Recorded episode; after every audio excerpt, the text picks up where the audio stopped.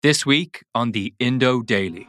I asked her to leave me alone. I felt like she was harassing me and she was insistent that, you know, these were just coincidences. Catherine Martin, she is in favour of scrapping the TV licence and giving money to RTÉ direct from the exchequer. Taoiseach Micheál Martin, dead set against it. No way, not happening. Find and follow us at all the usual spots and over on the Irish Independent website.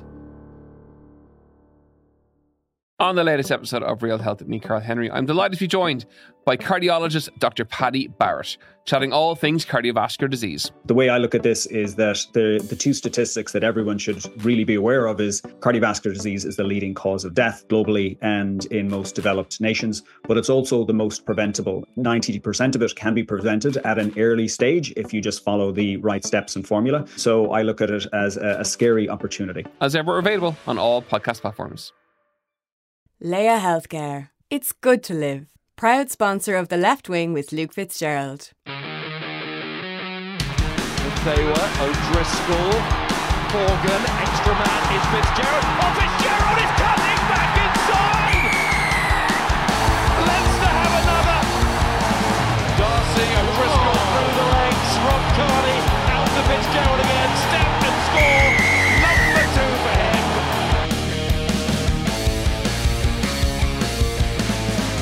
Hello and welcome to the Left Wing Independent.ie's rugby podcast in association with Laya Healthcare. I'm Will Slattery. Delighted to be joined in studio by Luke Fitzgerald. Hello, Luke. William, hello. How are you? Very good. How are you? Are you basking in the glow of your successful prediction in last week's podcast that's put you on the punditry map even further? Sean Cronin's sensational I got the game round though. Did you? Did you I thought uh, I thought Australia might win it again. I thought Ireland might find it too hard to stop the two lads, uh, Pocock and Hooper, but they did an unbelievable job on them. As for the Cronin thing, um, I can't say I'm surprised. Really, it's kind of he's gotten, Did you know? no, Okay. no. Because it was very, yeah, it was a very prescient prediction. Got it. Yeah, no, it's, I feel bad for him. I kind of feel like it's like just had a feeling when they lost that scrum at the end of the match um, that they might. I just he gets like he's sixty caps off the bench. Like he played for. Sorry, I just it's more of a frustration. Well, I was literally like he played for like that Leinster team, uh, and I had people on to me. I'm not going to say who, but people on to me, fairly senior people, who shall remain nameless, but asking me had I ever been in a scrum before. They were a bit hurt.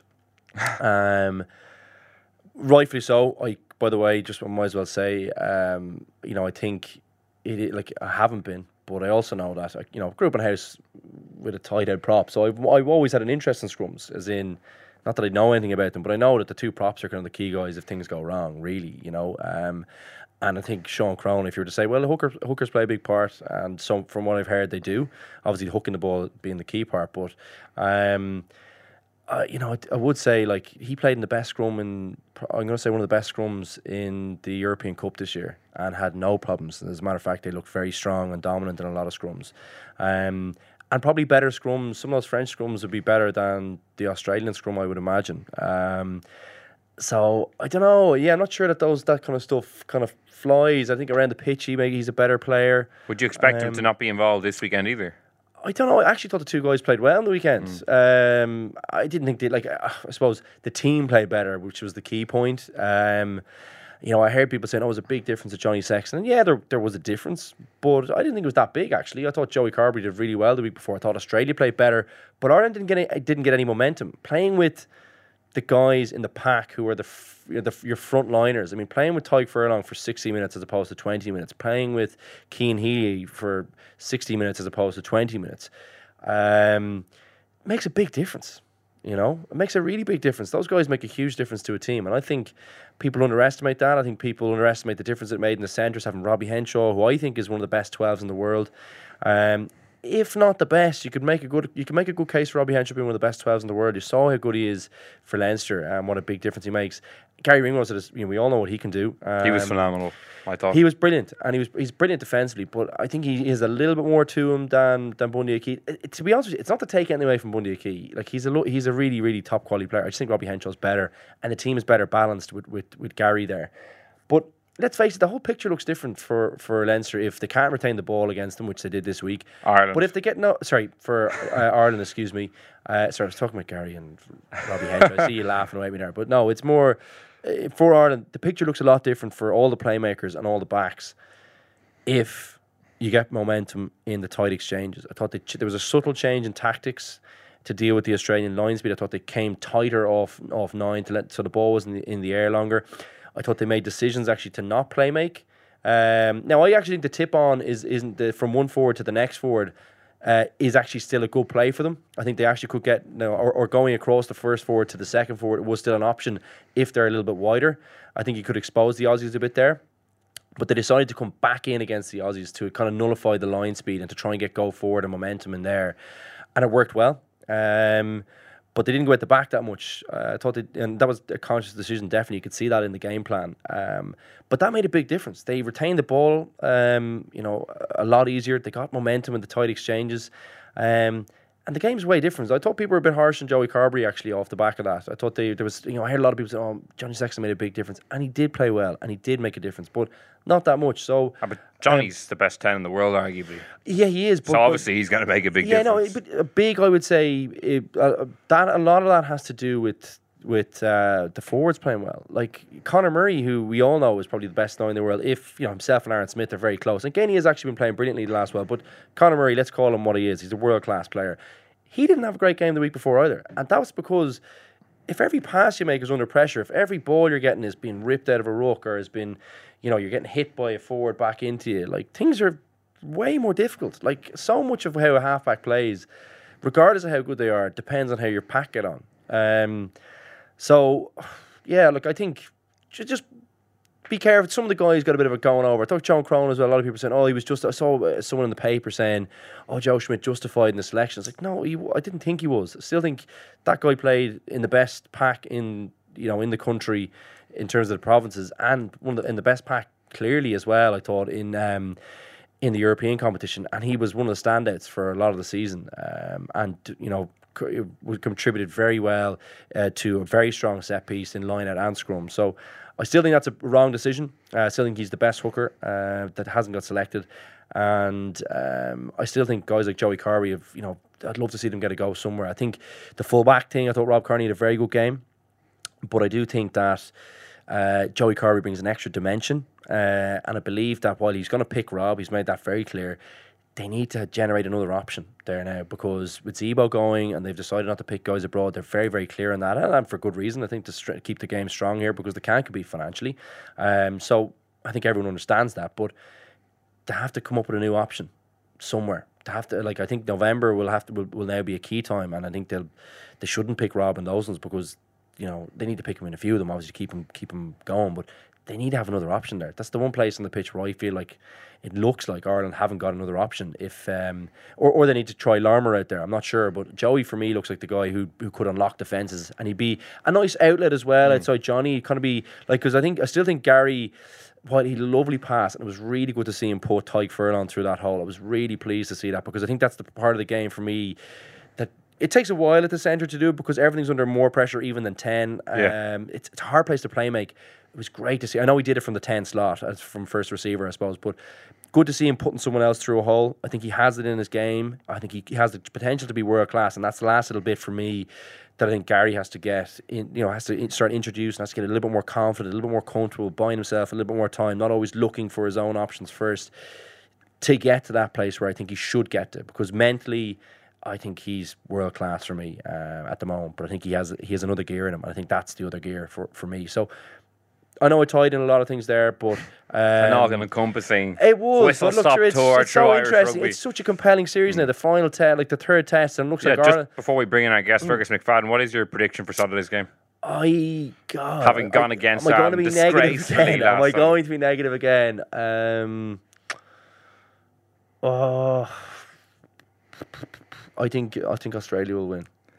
I know it's terrible. It's terrible. I, I swear to God, I, do, I take no enjoyment in. I, swear, I really don't. I want. I don't I'm- believe you. There must be enjoyment taken. there's not. I, there's really isn't. Like they're all my pals. Like loads of those guys are my pals playing. I, I just. I'll be honest with people watching. Uh, I thought Ireland played brilliantly last weekend. I thought the Aussies kind of fell apart discipline wise. Thought they were shocking. I thought they got away. They should have had two yellow cards easily. I thought they were. Thought the tip tackle was between a yellow and a red. I thought the way Rob Kearney landed, I know I had loads of people with lots of interesting discussions on Twitter about it.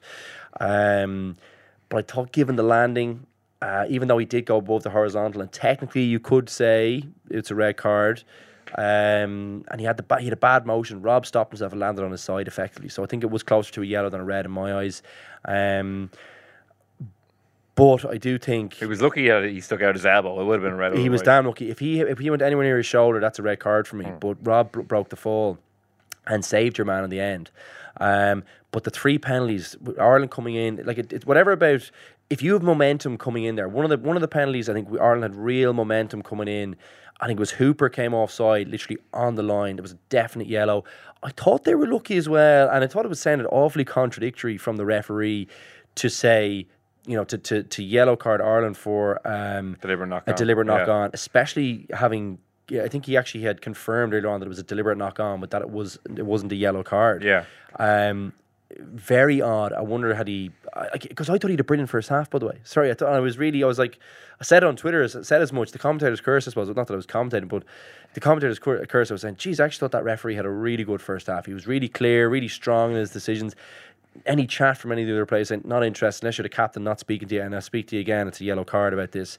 Really good, loved it all. But then the yellow, the yellow card in the second half. There was two fairly clear cut moments, especially when I actually thought the decision against Cian Healy um, was a really good one. I like to see that. I think if you've, you know, because lots of referees will miss that, but when you get it, it should be yellow card as well. I thought they 100% should have had one as well, especially when Ireland scored the try with Tadhg Furlong, because for me, it's the exact same scenario. Yeah, they should The go back and card him. I 100% should have carded him. And I thought that was a poor error. So uh, I think Australia will be better. I think they'll tighten up the discipline. Um, I think it's going to be a tight one. I think Ho- Hooper and Pocock, if they're both fit, I think uh, Pocock looking like he might have got a bad knock in the neck, but I don't know. He, he- you know, I think maybe Peter O'Mahony came down on him. I could see them having a bit more of an impact this week. It'd be hard for Ireland to replicate. The, the intensity at the ruck was brilliant. Away from home, last last game of the season. Be hard for Ireland to build themselves up again, if I'm being completely honest. Um, and I'll call, like I said, I think Australia by you know maybe four or five points. I think it'll still be tight. Well, on that from that pessimistic note, What about the France? Can we can we cover the France thing? The Benjamin Fulton, we have to talk. About okay, that, do we? Yeah, Quickly. we what did you think? No, yeah, um, I thought it was probably okay to rescind the card because he was kind of nudged into it.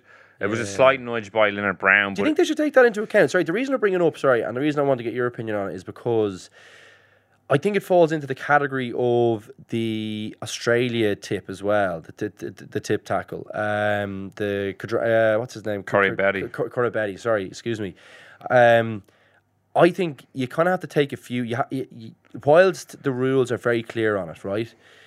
You still have to take into account, and I'm glad you said it as well, because I thought if Lienert-Brown pushes him into that, like pushes him forward there, right, which is what he does. Effectively, he he's out. Of, he's he's made him out of control into the landing zone. so should he be sent off? Not what I'm saying, but I uh, sorry, I understand you were joking, but I think it's kind of an important consideration to make for the referee, and I think you have to have a look at the incident and how you end up the, in the incident and what happens in well, the they incident. did look at the t- that in the TMO. That's, That's why I'm point. surprised that it wasn't brought up by anybody. I, I kind of think that you ha- like you kind of have to say like how is he supposed to control himself? So he's looking up at the ball, he gets pushed from behind into the landing zone. Like and in fairness, Beauden Barrett, like it's an awful, it's a it's a horrible picture, and he oh, saves Oh, yeah. himself. Really, like it was an incredible bit of athleticism. I thought to actually Well, he went curl himself up. though. Like he still got a bad knock. Like, I know he did, but hmm. because that could have been really bad. If you look at where he was, he managed to curl himself up into a really good position and save himself essentially from what could have been a really bad injury. But Lienert-Brown, like you have to take that into consideration. And my, Yeah. I, I- like I think the incident's so bad, you have to be seen to act on it. But if you say, like, if you look at it, uh, you know, you have to say, well, look, Lienert-Brown's pushing there. If he's looking up at the ball, trying to time a jump into the landing zone so that it's a fair contest, or to try and stop himself from being in the in the landing zone or the takeoff zone uh, for the jump for, from from um, from Beauden Barrett, like how. How is that not taken into consideration? Because he can't control it. He can't see any of the guys. Once he's past the, the, the New Zealand player or the opposition player, like it's I think they need to they need to cover this. They need to be very clear and do something about this because it's dangerous play by Lienert-Brown to push someone who's about to head into into a landing zone. Hmm. I'm not sure you can do it like you can yellow card him, but like well, like what do what do you think? Am I making any sense? No, because but that's the ruling they made. That's- situation that's, the you're ruling put they in there made. with. No, well, what what I guess should have happened is what penalty only, perhaps. Like but should it be a penalty to all. France? It's a dangerous play by Leonard Yeah. Brown. Pushing Yeah. a guy who's about to head in for a high ball. I, I'm coming at it from an odd angle, but I just know the feeling when, I, when I think the ruling it. was that they made contact, not necessarily that it was a push. Like, But that. it's definitely a push. Did you see the repl- the replay? I have seen a replay. Like, I don't think it's clear cut that it's a. f- He doesn't shove him or anything. Like, I think it, it's they, they do make contact. He does jostle him. I think he gives him a little bit of a forward in, into it. but it's like France have been kind of hosed two weeks in a row by the officials. Like they were well in both of those games before those two controversial calls. Like they wouldn't have won either match probably, but you know they Yeah, they really. can be very aggrieved that they've gotten two weeks in a row. They've kind of been rode a bit by the refs. Yeah, I think they, they have every right to be disappointed. I, I, I just, sorry, the reason I say it is because I'm just disappointed that I feel like if you nudge someone into an area when, like, especially from behind, all your momentum is going forward. So, like, a little push makes a big difference at that level. Like, it really does. Seriously, if you're if you're coming sprinting into a zone and you get pushed from behind, like you can get out of control very, very quickly, and I think that's what happened. I think, and I- I know he was kind of stopping anyway, but luckily he was stopping so he could jump and time it because he got he, he passed the, the obviously the New Zealand player Lienert-Brown in this case. Do you, like is, do, you, do you think there should be any recourse for things like that? Do you think they should be looking at that?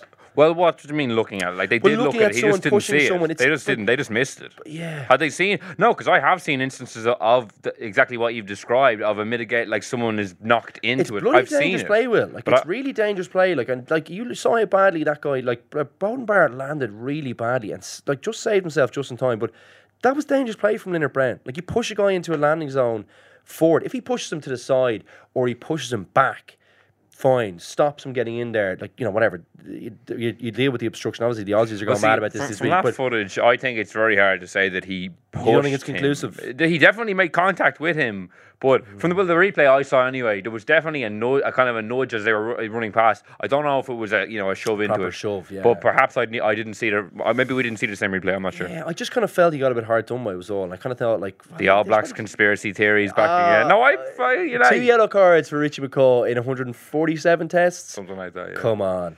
The guy was always on the edge. You have to get a few on the wrong side of like every now and then and get a yellow. Like he just was always on the edge. Um, but anyway, leaving all that aside, uh, sorry, I just want to get your opinion on that one. It kind of intrigued me a little bit as to this, and especially when they rescinded it, they obviously said, "Well, look, I think there is a mitigating factor." Here. Yeah. Did you think? I presume that's what they. That's That's exactly what That's they exactly said. what they they mentioned the Lienert-Brown contact. Yeah, grand. Okay, grand. Yeah, well, it's just disappointing they missed it in the game, I suppose. I'm just looking forward to seeing what outrageous What- All you think- Blacks conspiracy theory will happen this this weekend. Three weekends in a row. What do you think for the game this weekend? I think Ireland will win.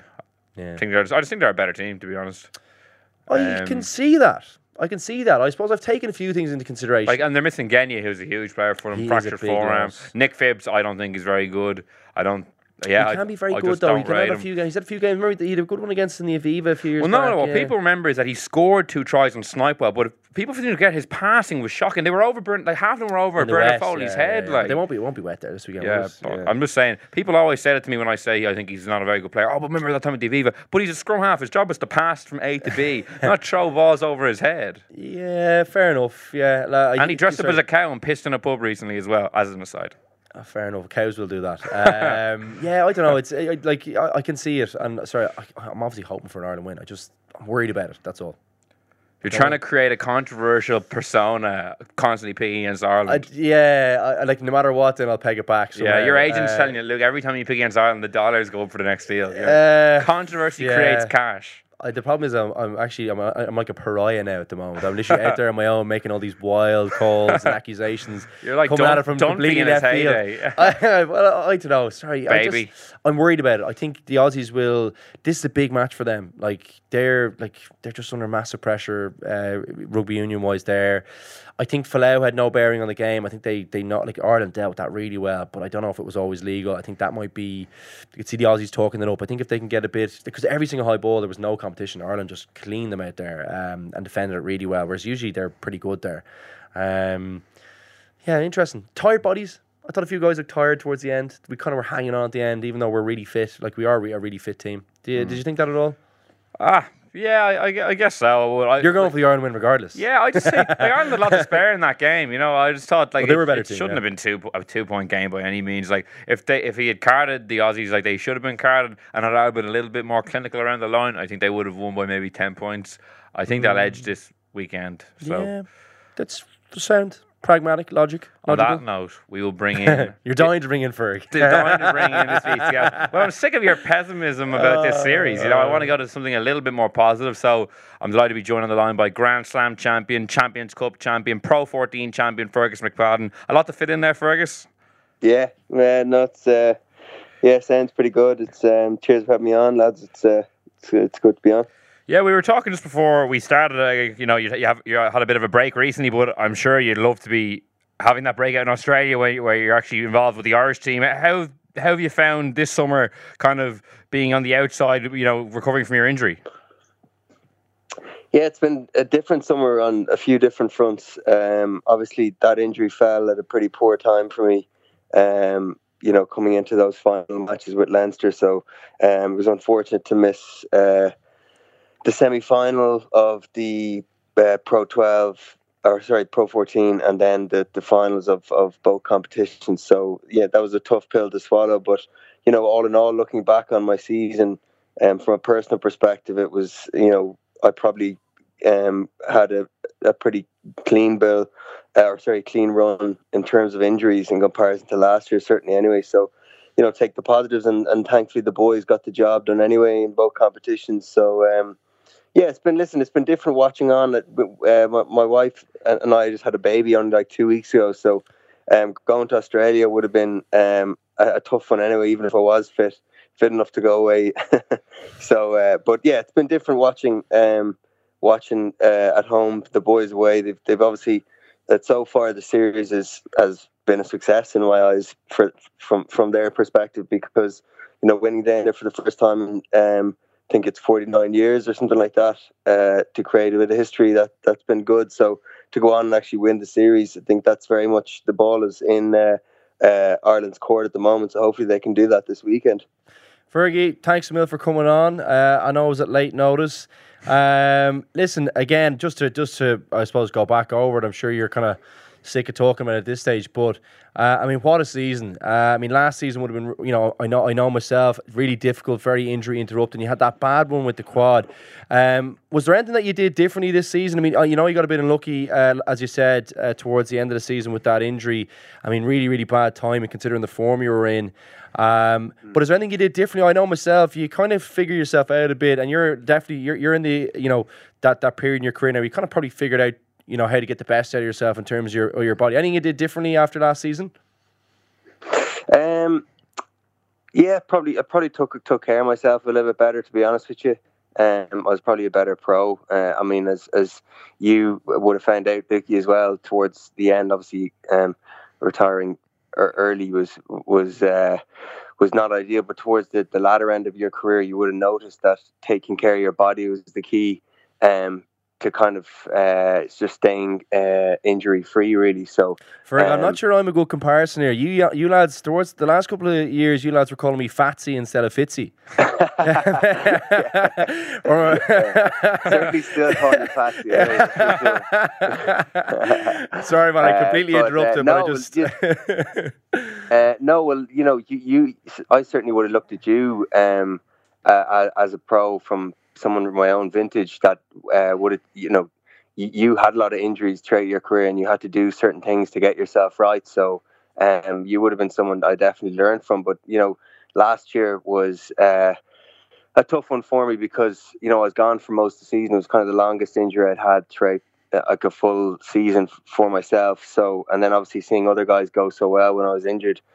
So, uh, yeah, this year, just I suppose sitting down at, in preseason before uh, things kicked off, I just went through things a, a bit more thoroughly with uh, the physios and and S and C staff. Uh, you know about what was going to be working for me, and um, thankfully I found a nice balance. Uh, you know, this year that that would have kept me on the field for for certainly longer. Anyway.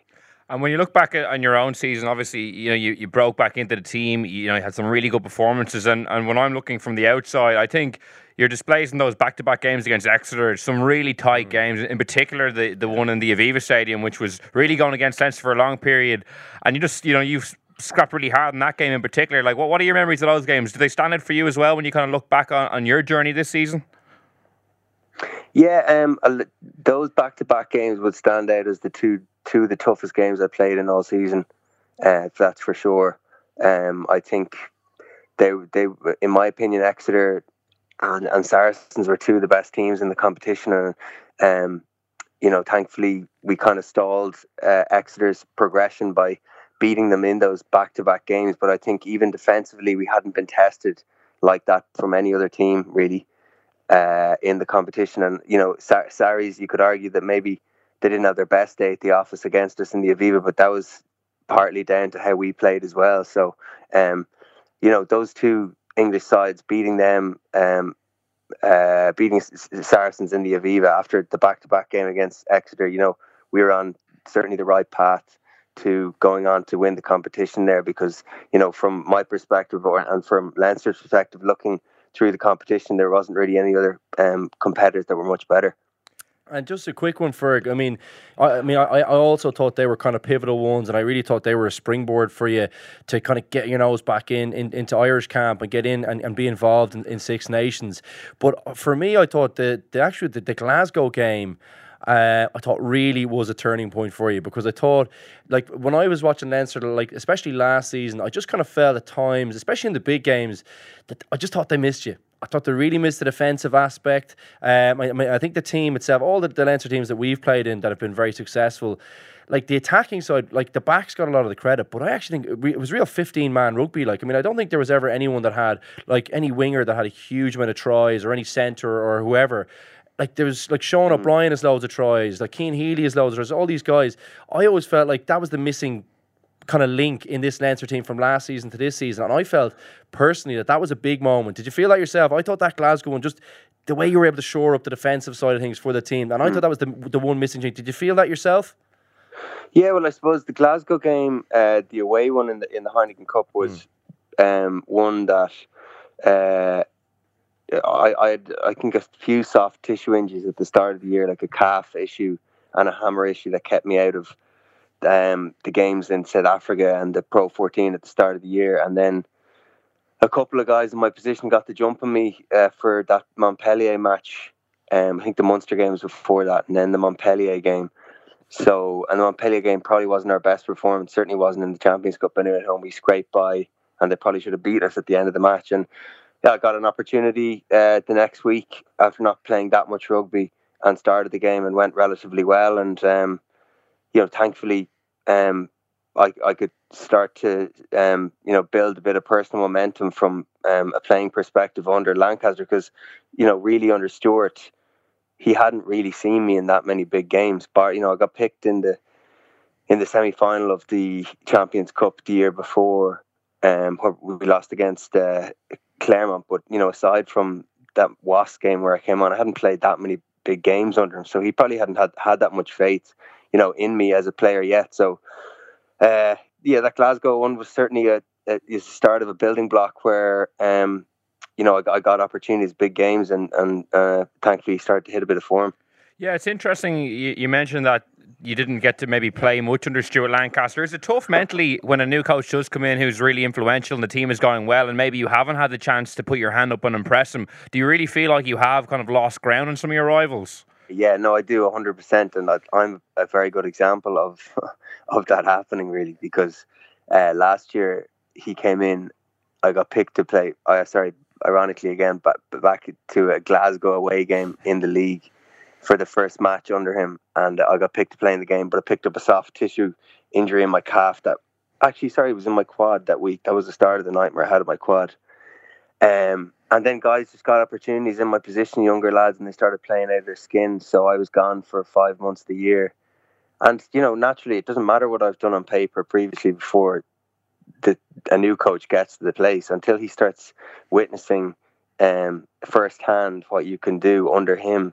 You know, it's fair enough that the faith is going to get built, you know, in other other players. So I, you know, I fully understood that as well. And I knew that the only way that that, that relationship was going to um, was going to grow f- from uh, from my perspective was going to be me getting back fit and playing well. And uh, you know, last year didn't do me any favors. I got back at the tail end and didn't get back to a good a good level, you know, or the type of level that I, I knew I was able to play. So, you know, that injury free run at the start of this year was was was great to start, you know, making back up that ground that other guys had gained on me, as you said. And Fergie, just in terms of like, I mean, you talk about that relationship growing, uh, you know, and the trust building between yourself and, and, Lancaster, and obviously, you know, we'll get to, to Leo and just a few thoughts on him in a second. But um, I mean, what is the relationship like there? I mean, you, have probably become a bit of a leader in the group now. I would imagine you always were. I think um, a guy that people would definitely have looked up to in terms of, you know, whenever you spoke you didn't speak that often, but when you did, people really listened. But I always thought like where you really did it was kind of in your actions and your training and everything. Have you have you become a bit more of a leader in the group, more like a bit more of a speaker there? Uh, I wouldn't say so. I'd say I'm pretty similar to when you were there, actually. but uh, yeah, it's not. That's not really, I suppose, my thing. In the you know, whether it's in meetings, I might you know pipe up a little bit in backs meetings and that. But you know, and mostly I, you know, as you said, I'd, I'd try and um, you know, lead by my actions, whether it's training or or playing. I think there's there's so many good good leaders and and and speakers in our changing room. You know, you this year you had Isa, you had Johnny, you know, Sean O'Brien who was injured. You know, you got you know you got Rob Kearney, you've got uh, so many other good players throughout the pack that you know you don't want too many voices either. So um, I think for me it was just about you know getting my game right and, and bringing the the you know we've got we've got our core values and just bring our core values in the way I play really yeah so uh, Luke mentioned earlier about how Leinster, you know, in their heyday, maybe we were playing 15 man rugby, and uh, it's a bit off topic, I guess, but you've been involved in so many good moments this year. But one of them was that great Johnny Sexton drop goal in Paris where there was so many phases and everyone played a role. Like, I know you only got a couple of minutes on the pitch, but there was a really key clear out in, the build up to Johnny dropping that goal. Like, what do you remember about that passage play? It did really kind of sum up how Ireland just play so well as a unit, you know, collectively. Yeah, that was that was that moment was one of the most enjoyable moments I've I've I and I know I, I didn't play much in that game, but um, you know I think there's a stat where everyone carried the ball, um, and you know everyone had involvements whether it was rucking, carrying, passing, um, and then to go down the other end of the field in that weather in Paris, and then obviously Johnny to have the stones to knock that over, like it was witness being there and you know contributing to it and being on the field for him to knock that over, like that's that's going to be an iconic moment in, in Irish sport. And it was one of those moments that when he knocked it over, it was amazing on the field and afterwards. But you know, I was kind of on the flight back where it just kind of kind of it hit certainly hit me anyway that I was just going that that could be a grand slam drop goal. You know, it was just you know even when Rog knocked his over against Wales, you know, not everything was perfect in that campaign for them either, and if anything, that French game for us this year was probably our, our certainly was our, our, worst performance anyway. I think in, in the Six Nations was definitely the one we looked like we were going to lose anyway. Um, so to pull it out of the bag and for Johnny to do that and to be involved that day, and I wasn't uh, for as long as I would have liked, but uh, you know, I'll, I'll, take the positives. It was great, yeah. And was there any moment when you kind of reflected on your own journey because perhaps you know maybe the season before it, it might have looked like your chance maybe at international level had gone? Yeah, hundred percent. That, that's that's definitely what I was thinking. Um, listen, I'm I'm very much uh, a realist about about myself. Uh, I think I always have been. Um, so uh, you know, I, I didn't really even necessarily, even though I went through that you know strong patch of um, games for Leinster with those you know Heineken Cup matches, back to back matches, uh, the few provincial games I played well and over Christmas. I still didn't necessarily think I was going to get called into the Six Nations squad, you know, because I had disappointments over the previous few seasons where I wasn't quite making it. And, you know, I wasn't quite playing my best. I'll put my, hold my hand up as well. But um, my form had come back, and, and Joe knows me as a player, and he obviously thought, you know, I'll bring him back in. And, you know, I'll take the positives from the campaign. I would have loved to have played and started in, in in matches. I would have loved to have been involved in, in every single one of the games, but you know, I was involved in uh, in in two of them, and you know, if someone had said a year before that you're going to be involved in two games of a Grand Slam series, I wouldn't have believed them. So I'll take the positives, and I was delighted to contribute. Yeah, yeah something you touched on there, I, I, found interesting. Is it difficult to make an adjustment mentally as a player when maybe you've gone through a run where you are involved in all the Ireland squads and you are kind of knocking on the door, and then all of a sudden that goes away, and you're maybe either injured or you're back to, to just playing for Leinster only? Is that a tough adjustment to maybe to reset? It is a tough one. It is a tough one. I mean, for me, my bread and butter has always been in Leinster because that's where you know that's where that's a, where I'm playing all year round. So um, it's always been a tough tough team to get into Leinster anyway. You know, so for the bigger matches, the thing is, if you are in the team for the bigger games in Leinster, you're not going to be far off getting in with Ireland. So, um, you know, last year when I wasn't really back, I was injured and I wasn't quite back in the team. You know, I didn't really have a right to be getting called into the Ireland squad. Whereas this year, um, you know, as I said, my form, um, you know, started to improve.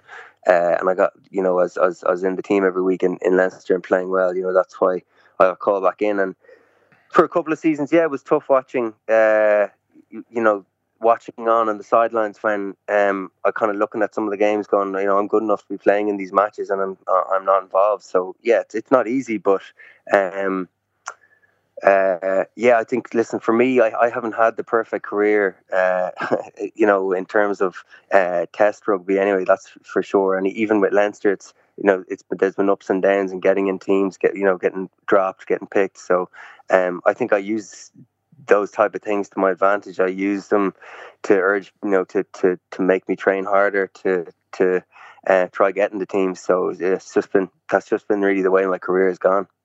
And Ferg, just you touched on it there about I suppose the bread and butter, and it was something that I was thinking about today when I, when I knew you were coming on.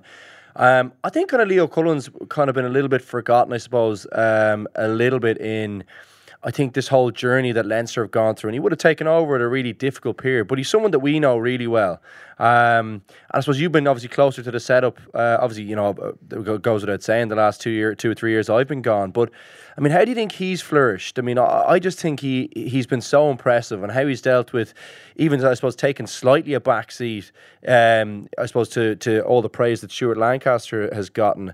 I mean I, have just been unbelievably impressed by him. How have you seen him develop? If you think, do you think he's gotten a lot better? Is there any areas you think from say even when I was in there when he was developing that you think he's really gotten you know outstanding at? Because he must have really, has he?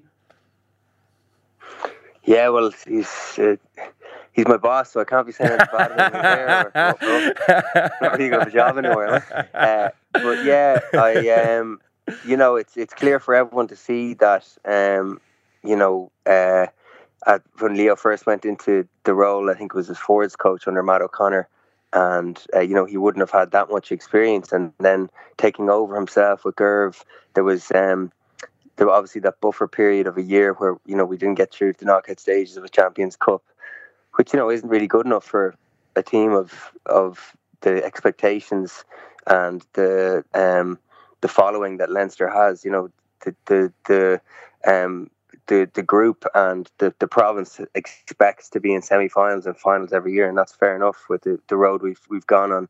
And uh, you know, I think think Leo learned a lot in those in those couple of years. You know, it's pretty clear that he has. He's he's then been big enough big enough to um, spread his wings and to bring in uh, help from elsewhere. Uh, you know, initially you had uh, Graham Henry come in, who uh, was a you know coach that that All Blacks one of the best All Blacks team teams of all times, and and he came in and gave us a couple of nuggets of knowledge uh, for the few months, and then um, you know Leo I suppose took you know essentially took a bit of a chance on on Stuart Lancaster in a way because you know from an Irish perspective or you know from from uh, fans in Ireland or you know uh, players in Ireland we wouldn't have known that much about Lancaster only that things you know hadn't gone well at, at, that English World Cup, and things kind of fell apart. Whereas, uh, you know, Leo obviously had the foresight to see that he had so much to bring to the table, and you know, there's no denying now after being, uh, you know, under the current coaching structure. Uh, it's definitely one of the best I've been coached under, and you can see that in the way we're playing in Leinster for sure. Yeah, it's funny uh, that we think about it now, and it's been such a success with Leinster winning all these trophies that it almost seems, oh yeah, why wouldn't they have brought Stuart Lancaster in? But when it was announced at the time, it it, sure, it was probably one of the most surprising people they could have picked, given what had happened. Like, for, first, what was the reaction amongst the players? Obviously, now with hindsight, it, it's worked out so well. But w- w- were some of the lads pretty surprised with the with the appointment at the time? Um, I, I, actually genuinely just remember a fair bit of excitement because, um, you know, even the first couple of meetings we had with Stuart when he first came in, you could tell that he this he this guy was a serious operator. You know what I mean? Mm. And uh, I certainly liked the sound of of what uh, he was bringing to the table. The, defensively as well, which is, you know, at the end of the day, our, our attack was great this year with Leinster, and we did score a lot of tries. And some of the, some of the stats, we certainly our try scoring um, averages were, would have been up there the best in, in both competitions. But our defense won both championships, in my opinion. You know that, and that's what wins your your defense at the highest level is is what wins you the trophies. So I think what he's brought to the table on that front has, has been huge for us, and um, yeah, I think it's that you can't really put a value on that. And in terms of the of the defence, Ferg, uh, barring obviously yourself being a, a, big change from last year, uh, I know you won't say as much, but um, I mean, what do you think has made a big difference this year for in, in terms of the defensive side? I, just felt like you know, now I know there was certain, you know, personnel and, you know, guys getting more experience, guys like Robbie Henshaw coming into the fold, this kind of stuff. But like what do you think has made the difference this year from last year? Because I, I, would have felt that definitely in the kind of pressure moments and in the big games last year, the attack went fine. Like we scored enough points, but it was probably just in the defensive side that we lacked a bit of cohesiveness or maybe a bit of accuracy. What changed this year, uh, in in your opinion? Mm. I think I think you could see the composure that the team had in big moments in big games this year, as opposed to big moments in big games last year. We were the opposite. If anything, we press the panic button. Uh, certainly in Clermont, when things didn't go well for the first 25 minutes, you know, the whole team was, you know, it was probably the worst 25 minutes we put together. Well, in fairness, Clermont really came out came out firing, but uh, it was probably the worst 20, 25 minutes we put together all season. Uh, certainly from a defensive perspective, I think we scored three tries, um, and we were at sixes and sevens. So, whereas this year, you know, uh, the coaching staff, particularly Stuart, you know, he he, tr- he tried to bring in really tough learnings, you know, tough learnings, but productive learnings from those games. You know, he showed clips, um, and then just we were, you know, was work ons in training, um, you know, every few weeks, and you could see um, them coming to fruition. And you know, eventually in the bigger matches, in those tighter games, like that Racing match in the final, um, which I didn't play in, but that was a prime example of we weren't playing the best. We didn't play the best that day. It wasn't a day for the Leinster rugby we've been playing all year because it was wet and it, it would have suited Racing more. But um, you know, you never really felt, you know, from, from even watching on. I wasn't playing the game, but I never really felt like we are going to lose the match. You know, whereas like there just seemed like a real composure throughout the team, and I think um, that was probably the biggest difference between this year and last year. Yeah, and just on that Racing match, I was actually uh, sitting behind the, one of the goals, and I had a great view of you running on your suit at the final whistle. I can't remember who you tackled, but you, you caught someone with a great hit, one of the Leinster lads in celebration. Yeah, yeah. It was actually ironically, it was I think it was Jordan Larmour. So um, taking him out for next year. nah, nah, nah. I get on, get on great with Jordan. I was delighted for him as well. For he played so well all year long. You know, he, there was so many guys that that weren't necessarily on the field that contributed so much to Leinster getting to that point. And um, you know, as as as players in the squad, we know what it takes to get to that point. And Luke will vouch for this. When you when you win Europe, it's not about the, the fifteen or 20, 23 guys that got got there on the day. There's so much more that goes into it. Um, so yeah, I don't know if the videos would have been too happy with me um, hurdling, hurdling the hoardings to get on. but uh, with, with, the injury I have at the moment, but um, couldn't help myself. Yeah, it was just amazing. You know, for to be up up there with um, Toulouse. Uh, you know, we're winning it uh, four times. Is um, you know, creating history. Our own little bit of history was was was truly amazing for the club. Yeah. I, I'm, I'm glad you we, we kind of ended up naturally at uh, Jordan Larmour because I remember when we when we did the podcast at the start of the year, um, you know, I was doing my bit of fanboy kind of uh, I, I had a few fanboy questions in the car after I was asking you who you know which of the young guys did you think um, were you know had what it takes? And um, I mean you, you were just completely spot on. I know you would see him every day so it's hard for you you know it would have been harder for you not to see it than, than to see it. Mm. but um, I mean, how do you think he's progressed? I mean, it's fantastic to see him going so good. Obviously, I mean, you will be in competition with him, but I mean, I know you said to me you thought he looked like a real, you know, like a, a fantastic player. Obviously, the footwork goes without saying, but you thought he was tough as well, which I like to hear. And uh, he looks to me like a guy who's going to progress really, really far. And um, how do you think he's gone? I mean, uh, this this season. Yeah, I think he's he's been. Listen, I mean, if I if I when I got my chance, uh, my first chance with Leinster or my first season with Ireland, and someone told me I was going to win the double and the Grand Slam, I don't think I'd believe them really. So uh, in terms of seasons, uh, yeah, it could it couldn't have gone any better for Jordan. You know, he got capped a few times in the Six Nations. He played a big enough role in a few of those matches. Um, you know, was involved in that Grand Slam winning campaign, and uh, you know, I suppose for, from a personal level for him, the momentum just kind of started building when he started getting his chances at the start of the year. I mean, I think his first cap was against the Dragons away at the start of the year, and he scored a try in, in that game. And then, um, yeah, just started getting opportunities in games, and you know, it was probably fullback really where he's played his best rugby, wasn't it? Uh, that's that's uh, you know certainly in the Pro 14, some of the, the games he put together at um, at fullback were outstanding. You know, he was definitely one of the best backs uh, in the competition, and uh, uh, yeah, and then then obviously with a few injuries and with his form, he he, got he got in for, for the Champions Cup as well, and, and looked at home and, you know in in uh, on the biggest stage in that in that uh, uh, Champions Cup final. So listen, I think he's only turning twenty one in in the next couple of months. So I mean, I'm just excited for for him and for Leinster as to what his, his career um, you know, will bring. So um, please God, he, he keeps progressing and stays injury free. Talking up as a fullback as well. I yeah, like it. but uh, but it's funny though because I think with, with, with Joey Carbery, you know, leaving for for Munster, um, you know, and that, that's a big piece of the puzzle for for Lance. Joey's a really polished, you know, rugby player, quality operator, and Ferg will know that. Um, but I mean, mm. that is a spot. I mean, like, the, I mean, it looks like Leinster have lots of guys for for wing and centres, but um, you know, fullback will be an area where I mean, if Rob Kearney goes down. Um, you know, and it's the same with Ireland. It was kind of why I was suggesting it would have been would have given Joey a go last weekend. As it turns out, Rob had a super game. But like, if Rob mm. is injured, like we look yeah, fairly barefoot, yeah. especially if they're not going to pick guys who are abroad. I mean, Zebo would have been the obvious candidate there. Um, I probably came across came across quite badly last week on the on on the Rob Kearney thing. It wasn't really that; it was more just a reflection of you know, I, I think they, they do need to try and find someone in case he goes down injured because I don't know who else is natural there. But I mean, Larmour looks like he could be brilliant there. To come back, sorry, I, I went off a little tangent there, my own little uh, mind there for you. Um, you know yeah, the way I do that sometimes, yeah, exactly, yeah.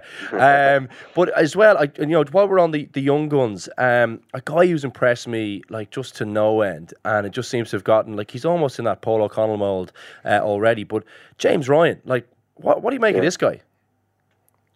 well, yeah, again, it's the same. It's the same as Jordan, his first season professionals. Um, I mean, I'm actually listen. I'm actually glad for him that that um, monkey was off his back about you know not losing a, a, professional match. That was getting ridiculous with all the media stuff. That, you know, no one goes through. Yeah. You know, I'm sure it was kind of a bit of a relief for him as well. You know what I mean? Just to to get people to stop talking about that. Um, you know, for him. Uh, because hopefully they go on and win the series now and won't make a difference. But um, you listen, James Ryan again. They've had um, they've had an absolute fairy tale, you know, along with Jordan, fairy tale for a season. Uh, he's got three medals in his back pocket. Um, you know, he's on the, the, horizon of, of the first Test winning series down in Australia with Ireland. Um, so yeah, just incredible. I mean, like um, I I think the sky's the limit really for James. Um, I think he, he looks more a lot more of a leader. I think the way he plays for me is is enough for him to be uh, in the mix for for like a Lions captaincy in South Africa in a few years' time. You know what I mean? He's he's just turning into, as you said, a Paul O'Connell type of uh, of machine. Uh, just the, the, the, the carries and, and stats he gets through in games is it's freakish. So um, yeah, phenomenal player for for both Leinster and Ireland to, to have coming coming going forward. Uh, and what's he like? Because you'll have a unique insight into this, and I always think you were an unbelievable kind of judge of character as well, Fergie. But like, what's he like around the, the setup day to day? Uh, sorry, these are probably. Per- I, I, don't know if anyone else would be interested in these. Will I, I'm just really interested. I've just been so impressed with this guy. Uh, what's he like, kind of day to day around the place? Great trainer, I assume, and is he a bit of a personality? Does he speak much around the place?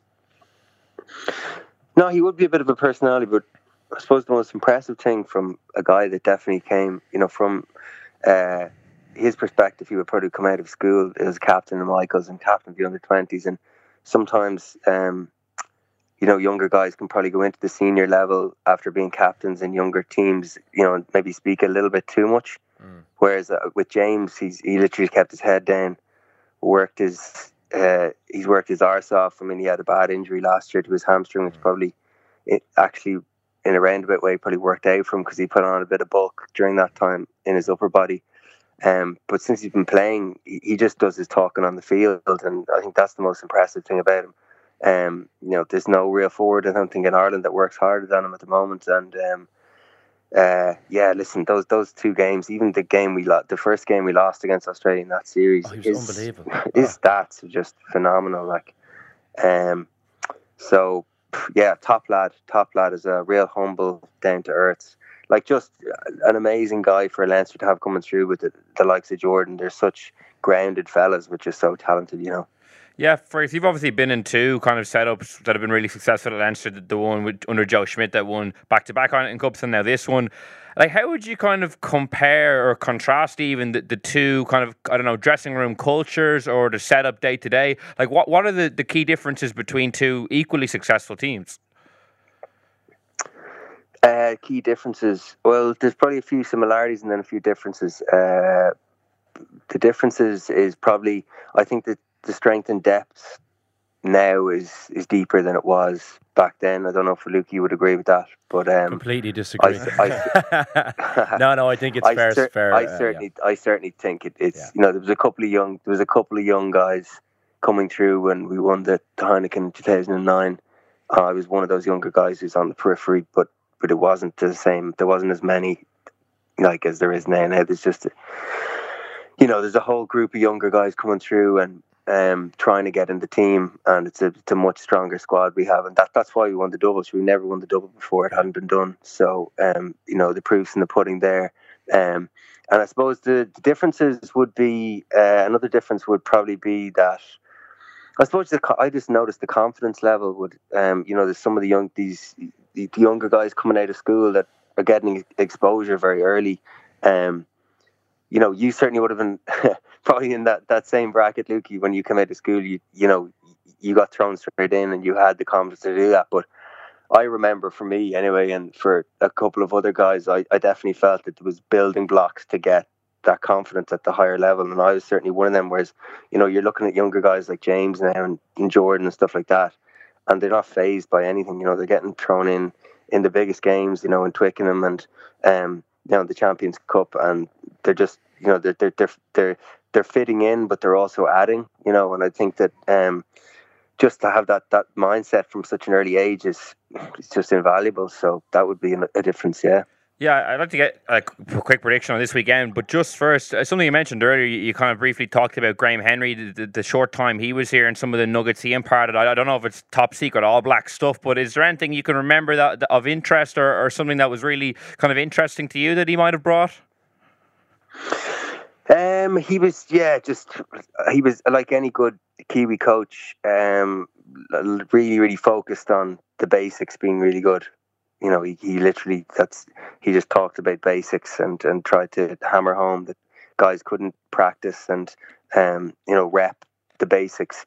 You know, whether it's passing, um, passing drills and stuff like that enough. Um, you know, interlinking forwards and backs. So, uh, yeah, I thought, listen, I found he was quite positive around the place. He probably wasn't here for long enough or, you know, had enough involvement for the, even the time he was here to have, uh, you know, a, a massive impact. But I definitely think he, he definitely left a couple of nice nuggets of knowledge for the group anyway, going forward. Yeah, I, I mean, uh, and I think as well, like it's interesting that, um, like it's interesting that he. I mean, the the the, the common thread for me there is I think Leo is a big enough guy to be able to get in people who've got experience, who have big personalities. He's comfortable enough in his own skin, and he wants Leinster. Leaving all that, so he wants Leinster to be successful enough that he's able to bring those people in. Um, I, I mean, and just for yourself, Fergie, is there? I mean, where, like, where, where do you see this squad going? I mean, I know there's been a few, there's been a bit of change. changeover. You've got, you know, obviously Joey leaving, which would have been disappointing for the club, and it looks like Munster aren't going to send another another ten back up. But like, uh, obviously Isa leaving as well. I mean, is there like where do you see the group going? Will that have an impact? Will, uh, I mean, it's big shoes, I suppose, for, for Joe Tomane to to fill.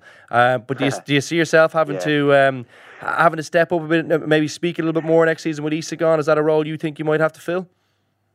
Uh, again, I think I think you know, you may made Lukey sure you knew when Isa was here. He didn't he, he didn't talk to House then either. You know, he didn't talk to House then when you left either. You know, that's not the way he used to do things. He, he talked when he needed to talk, just like any of the best captains I've been, um, I've I've I've played under. You know, they they talk. Sometimes they don't talk, and and, and that, that sometimes that silence can also be heard. But you know, talking, uh, you know, when something needs to be said, and sometimes also saying the stuff that's not comfortable to be said either. You know, he's maybe said stuff over the past two seasons that some some people uh, to the group that some that wouldn't have been comfortable hearing for people.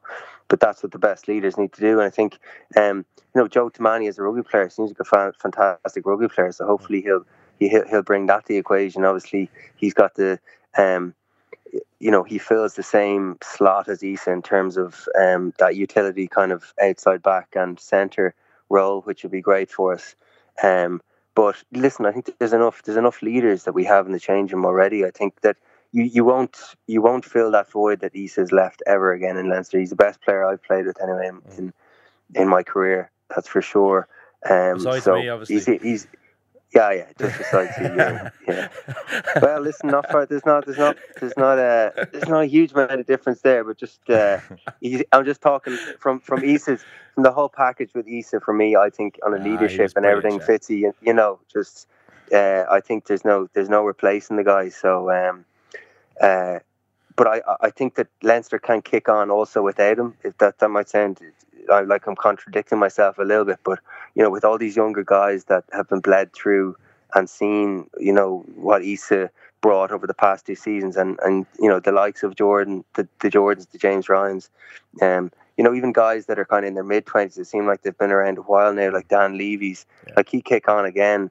You know, the- Dan had an unbelievable year this year. Um, you know, you saw the difference he made even when the, for the 50 minutes or so he was on in the game against Australia last weekend. So uh, yeah, I think there's a there's a crop there to, to go on and, and hopefully make even more history and, and win and win a fifth.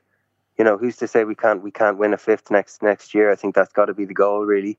Um, definitely with the group we have. So um, I I, want to be part of of the first um, European club team to, to win five. And please God, I will be. And just before we let you go, Fergus, uh, you know, what do you think the third test has in store for Ireland this Saturday?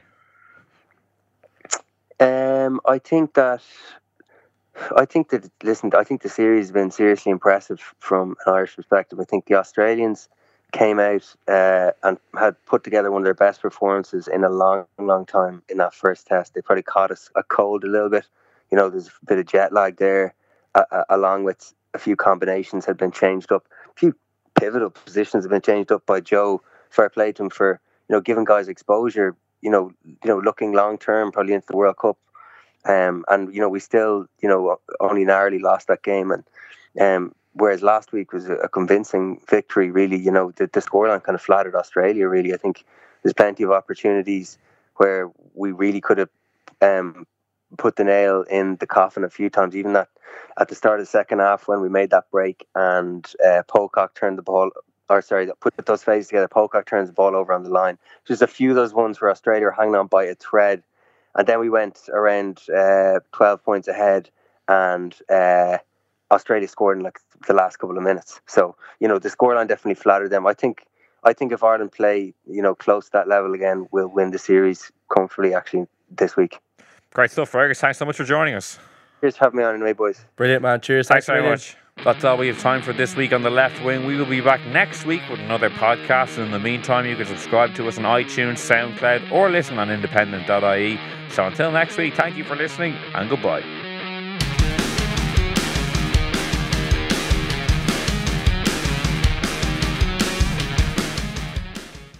Laya Healthcare. It's good to live.